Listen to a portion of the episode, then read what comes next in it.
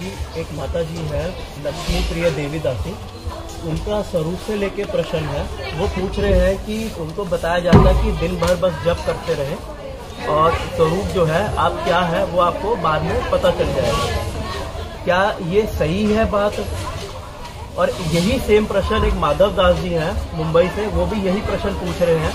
उनका कहना है कि जैसे निम्बार संप्रदाय है, राधा वल्लभ संप्रदाय है वहाँ पे तो प्रथम दिन से ही बताया जाता है कि राधा कृष्ण भगवान है और आप उनके सेवक हैं और उसी चेतना में जो आपको जप करना है। तो यहाँ इस्कॉन में या कहीं भी ऐसे क्यों बताया जाता है कि आप जप करते रहें और बाद में आपको स्वरूप पता चलेगा? तो क्या बात सत्य है? कृपा करके इसके ऊपर प्रकाश डालें महाराज। सुनने में ऐसे लगता है, जैसे कितने निष्काम भाव। है कृष्ण, हम आपसे कुछ नहीं चाहते जो चाहे बना देना सुनने में कितने निष्कामता लग रही है। परंतु अब ये समझो, किसी युग में सतयुग, द्वापर युग, त्रेता युग, कलयुग, किसी भी युग में किसी भी संप्रदाय में चले जाओ, ऐसा नहीं है कि उपासना करे जा रहे हो, अंत में आपको पता चलेगा, चित्त शुद्ध होने के बाद भाव के सरकार कि आपका संबंध क्या है। पहले दिन से हर संप्रदाय में पता होता है, जब गुरु दीक्षा देते हैं कि मेरे ठाकुर कौन है और मेरा उनसे क्या संबंध है? दस, बीस साल, चालीस साल की उपासना करने के बाद नहीं तो ये प्रथम बात है। और ये गौड़िया वैश्व समाज में भी जो मॉडर्न संस्थाएँ आई हैं सौ, डेढ़ सौ साल में, यदि ये छोड़ दी जाए तो इससे पहले गौड़िया वैश्व समाज में भी इसी प्रकार था। स्पष्टीकरण था कि हम गौड़िया वैष्णव में तो हमारे ठाकुर कौन है? राधा कृष्ण व गौरंग महाप्रभु। तो इन दोनों के ही मंत्र और इन दोनों की उपासना होती थी। सौ डेढ़ सौ साल पहले भी ऐसा ही था। और हर युग में, हर संप्रदाय में ऐसा ही है। इसमें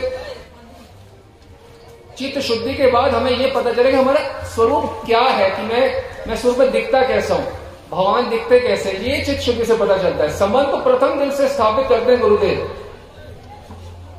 प्रथम दिन से गुरुदेव संबंध स्थापित करते हैं कि आपका ठाकुर ये है, आप इनके दास हो या सख्य हो या इनकी दासी हो, क्या हो प्रथम दिन से स्थापित होता है।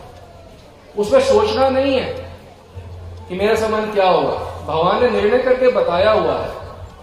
आपका प्रश्न है कि हम जो जब करते हैं, हम जब करते रहेंगे करते रहेंगे तो एक दिन हमें कभी पता चलेगा जब हमारा चित्त शुद्धि होगी कि हमारा भगवान से क्या संबंध है। क्या ये चेतना ठीक है या नहीं? देखिए, पहले तो आपको ये समझना होगा कि आप जो हरे कृष्ण महामंत्र जब कर रहे हैं, आप गौड़िया वैष्णव हैं। तो गौड़िया वैष्णव क्या होता है, वो समझना होगा। जब यही नहीं समझे तो ये प्रश्न का कोई भरा नहीं है। गौड़िया वैष्णव होते हैं महाप्रभु के अनुयायी, जो महाप्रभु द्वारा प्रदत्त शिक्षाओं का अनुसरण करते हैं, जो महाप्रभु द्वारा प्रदत्त भाव को अंगीकार करते हैं। तो महाप्रभु क्या देने आए हैं? देखिए, चैतन्य चंद्रामृत नामक ग्रंथ में श्लोक नंबर वन टू वन, एक सौ इक्कीस में बताया गया है श्रीमद भागवत यत्र परम तात्पर्य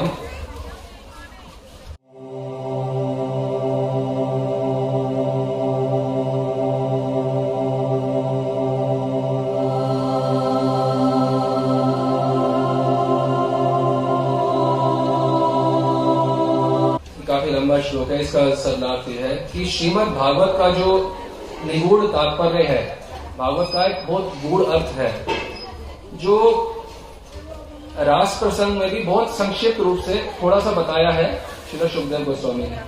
और यहाँ बताया गया है, यद राधा रति केली नागर रसा स्वदेक सदभाजनम यानी ये जो राधा रति केली है, जो राधा कृष्ण का जो मिलन है और ये जो आस्वादन की वस्तु है, जो राधा रानी को क्या आस्वादन प्राप्त होता है, केवल इसको प्रकाशित करने के लिए कृष्ण गौर हरि के रूप में आए हैं।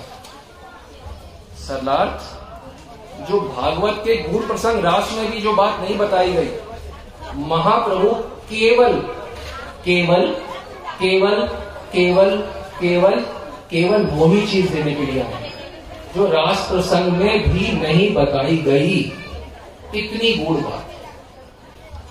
सख्य रस पहले भी था, उसमें तो रास प्रसंग की आवश्यकता नहीं है।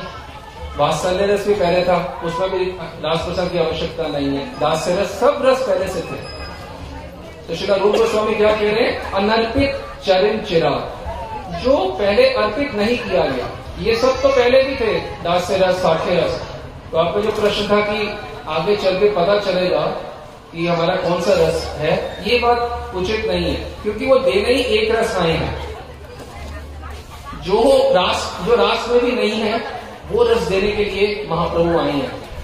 आप सोच आप सोच पा रहे हैं कोड़िया वैष्णव को क्या प्राप्त होता है? जो रास में भी नहीं है, वो देने के लिए आए हैं। और ऐसा नहीं है कि हमें सोचना है कि कभी मैं जब करूँ, हो सकता है मैं सखा हूँ हो सकता है मैं सखी हूँ, हो सकता है मैं दास हूँ, हो सकता है मैं यशोदा माता की तरह वात्सल्य रस में हूँ, ऐसा नहीं सोचना। केवल जो महाप्रभु देने आए हैं, उस तत्व में स्थित होके हमें सारी भक्ति की क्रियाएँ करनी है। ये श्लोक नंबर 112 है। श्री चैतन्य चंद्रामृत का उसमें वर्णन आया है, श्री चैतन्य चंद्र के द्वारा जब भक्ति योग प्रकाशित हुआ तो दूसरा कोई अन्य रस रह ही नहीं गया। ध्यान दें जब महाप्रभु ने भक्ति रस को प्रकाशित किया, जो कि भी गुण है, यानी कि राधा कृष्ण की सेवा, जो प्रकाशित किया तो संसार में अन्य रस उस समय कोई रह ही नहीं गया उस समय। सभी को किसमें डुबो दिया? राधा कृष्ण की सेवा।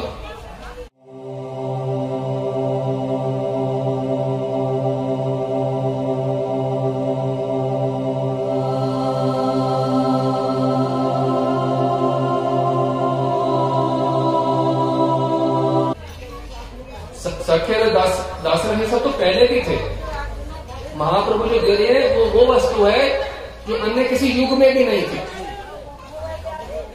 और यहाँ बता रहे कितनी महत्वपूर्ण बात कि कोई अन्य दूसरा रस रह ही नहीं गया। एक ही रस रह गया।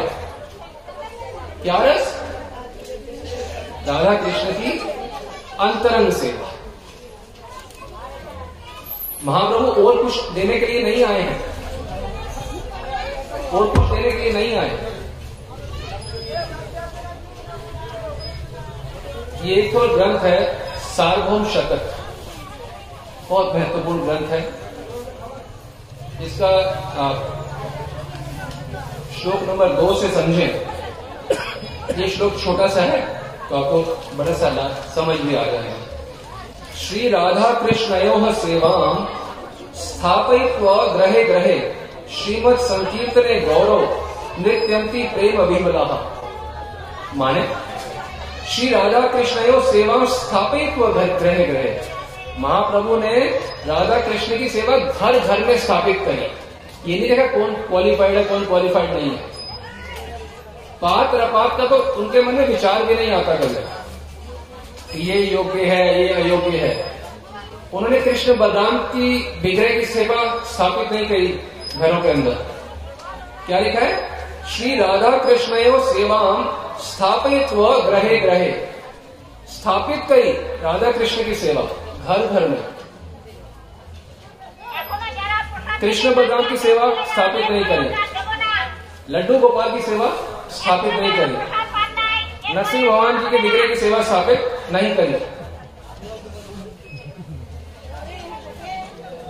दास भाव में सेवा स्थापित नहीं। क्या करा?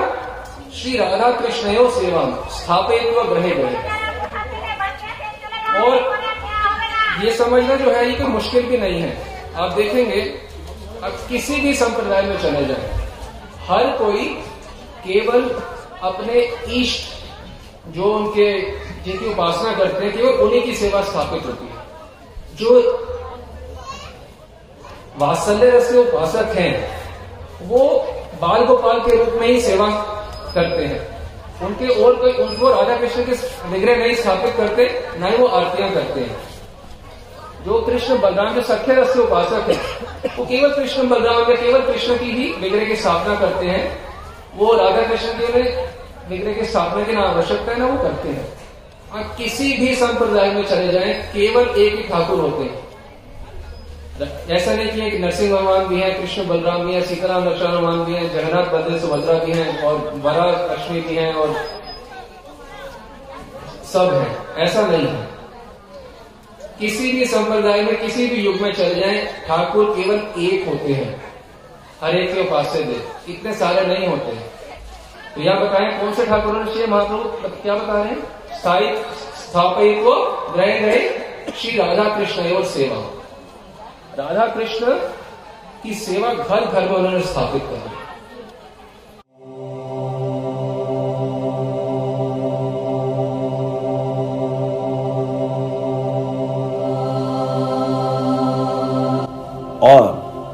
यह जो रस महाप्रभु सब जीवों को प्रदान कर रहे हैं। यह सर्वोत्तम है, सर्वोच्च उपासना है।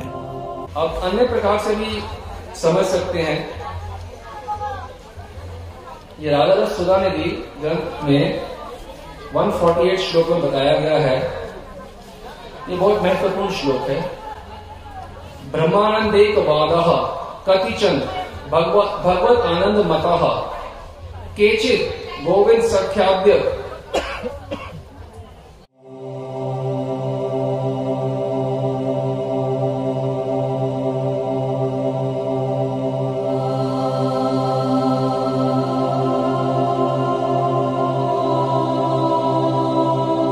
साधकों में से कोई कोई होता है जो ब्रह्मानंद की उपासना करता है। आम ब्रह्माष्टमी प्रबोधन सरस्वती बता रहे हैं ऐसे साधक भी होते हैं। फिर बता रहे हैं कोई कोई भगवत वंदना आनंद में डूबता है कि भगवान नारायण सर्वोपरि हैं, उनकी वंदना करनी चाहिए वे जन्म मृत्यु के सागर से निकालेंगे। तो ये भगवत आनंद में डूबने वाली प्रार्थनाएँ होती हैं। कोई कोई केचित गोविंद सख्य, कोई कोई गोविंद कृष्ण के सख्य बनने की इच्छा करता है कि मैं सखा बनूँगा। कोई कोई इच्छा करता है सखा बनने की। और जो राधा दासी हैं, यानी कि गौड़िया वैष्णव हैं वो राधा दासी जब बनते हैं, उनकी अभिलाषा होती है राधा दासी बनने की तो जो राधा रानी की जो चरणों की छटा है नख चंद्रमणि की जो छटा है, छटा, वो छटा इतनी आनंद में होती है कि जितने भी ये रस हैं, ये सब एक समझ लीजिए छोटे से सीकर में समा जाते हैं। जो राधा रानी के चरण कमलों की सेवा है, उसका जो आस्वादन है वो सब श्री कृष्ण के सख्य वात्सल्य दास्य इसके मुकाबले एक समुद्र के समान है। और ये जो आस्वादन जो अन्य सख्य रस एक सीकर सीकर समझते हैं? बूंद का भी एक अंश उसे सीकर कहते हैं। तो इतना चमत्कार है राधा रानी के न चंद्रमणि छटा का। अभी तो सेवा रस की बात नहीं बताई। सेवरस में क्या आस्वादन है, वो तो बात ही नहीं बताई। नक चंद्रमणि छठा का आस्वाद तो जो कोई उपासना ब्रह्मानंद की करता है वो करते रहे। जो कोई सत्य ही करता है करते रहे। पर हमें क्या धारण करना है हृदय में? कि मेरे को केवल और केवल राधा रानी की दासी बनना है जो कि महाप्रभु द्वारा स्था, स्थापित किया हुआ एकमात्र भगवत उपासना है गौड़िया वैष्णव। ऐसा नहीं कि कोई कोई उपासना करे वो भी ठीक है कोई ये करे वो भी ठीक है। सुनने में ठीक लगता है। ऐसा नहीं है कि करे जा रहे हैं नाम और ये नहीं पता कि उपासना किसकी है। ऐसा नहीं है। कि आप नाम कर रहे हो, आपको ये भी नहीं पता अभी तक कि उपासना किन की कर रहे हो। और जब तक हम आचार्यों की वाणी को अच्छे से नहीं समझेंगे तो हमें समझ ही नहीं आता कि भक्ति होती क्या है। उन्नति तो प्रश्न ही अलग है। अब श्री रघुनाथ दास गोस्वामी द्वारा विरचित ग्रंथ विराग को कुसुमांजलि उसमें आप पढ़ेंगे श्लोक नंबर सोलह में। इतना स्पष्टीकरण है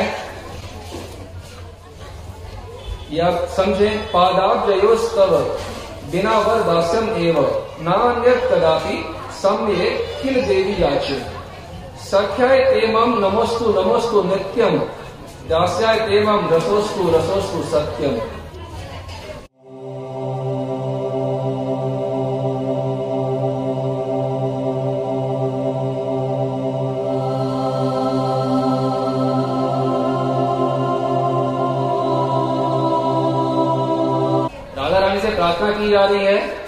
प्रार्थना है? कि हे राधा रानी, मैं आपके चरणों में पादाब जयोस्तव बिना वरदासम आपके चरणों को छोड़ के मैं कुछ नहीं चाहता।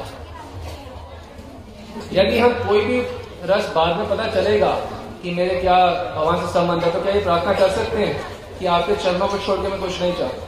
प्रार्थना भी नहीं कर सकते। फिर क्या बता रहे हैं? सख्या एवं नमोस्तु नमोस्तु नित्यम। मतलब हे राधा रानी आप समझो प्रार्थना कैसे हो रही है? राधा रानी समक्ष रघुनाथ दास गोस्वामी साथ हैं। जैसे मान लीजिए राधा रानी है रघुनाथ दास गोस्वामी साथ है। तो प्रार्थना हे राधा रानी मैं ना आपके सखी बंदे को तो बहुत प्रणाम करता हूँ, मुझे आपकी कोई सखी नहीं बनना। ललिता विशाखा और इस, मेरे को कोई आपकी सखी नहीं बनना, जो कृष्ण का अंग संग करती है। सख्या नमोस्तु नमोस्तु नित्य, मैं नित्य हाथ जोड़ के बोलता मुझे अपनी सखी मत बनाना। मुझे गोपी नहीं बनना। स्पष्ट मना कर रहे हैं। अच्छा क्या बनना है फिर तुमने राधा ही पूछेंगे। अच्छा क्या चाहती है? बोलो।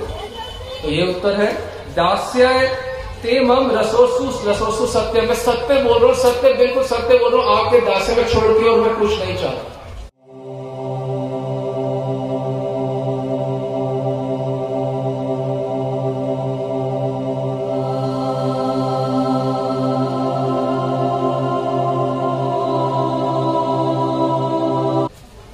रघुनाथ गोस्वामी नित्य से परिकर है।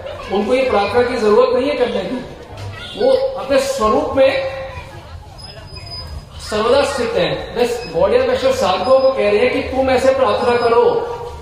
मानो कि राधा कृष्ण का जब कर रहे हो, राधा रानी, कृष्ण अपने नाम से अभिनय हरे कृष्ण। तो राधा कृष्ण आपको सुन रहे हैं। अपने नाम से अभिनय। प्रार्थना करो, हे राधे, मैं कोई दास से, सखे, कुछ नहीं बनना चाहता, गोपी भी नहीं बनना चाहता। मैं कृष्ण का अंग संग भी नहीं चाहता। चाहता हूँ तो केवल क्या चाहता हूँ? क्या चाहता हूँ? केवल आपके, आपका दास है, इसके अलावा सत्य रसोस्तु रसोस्तु सत्य, इतना रस है, इतना रस है आपके दास्य में कि जो ललिता विशाखा और जितनी भी गोपियाँ हैं, जो कृष्ण अंग संग करती है, उनको जो आस्वादन प्राप्त होता है, वो एक सीकर के समान है। सीकर बोलना भी आपको समझ नहीं, समझ लो आपकी भाषा में बूंद के समान है। और अब सीकर मुझे पता नहीं सीकर क्या होता है। मतलब छोटी सी बूंद और जो राधा रानी का जो आस्वादन है, वही संचालित करते राधा रानी अपनी कृपा से। तो यह कहना कि आप जब करते रहें, आपको बाद में पता चलेगा कि आपका भगवान से क्या संबंध है। जो इस प्रकार कहते हैं, समझना चाहिए कि उन्हें भक्ति की एबीसीडी भी ज्ञात नहीं है।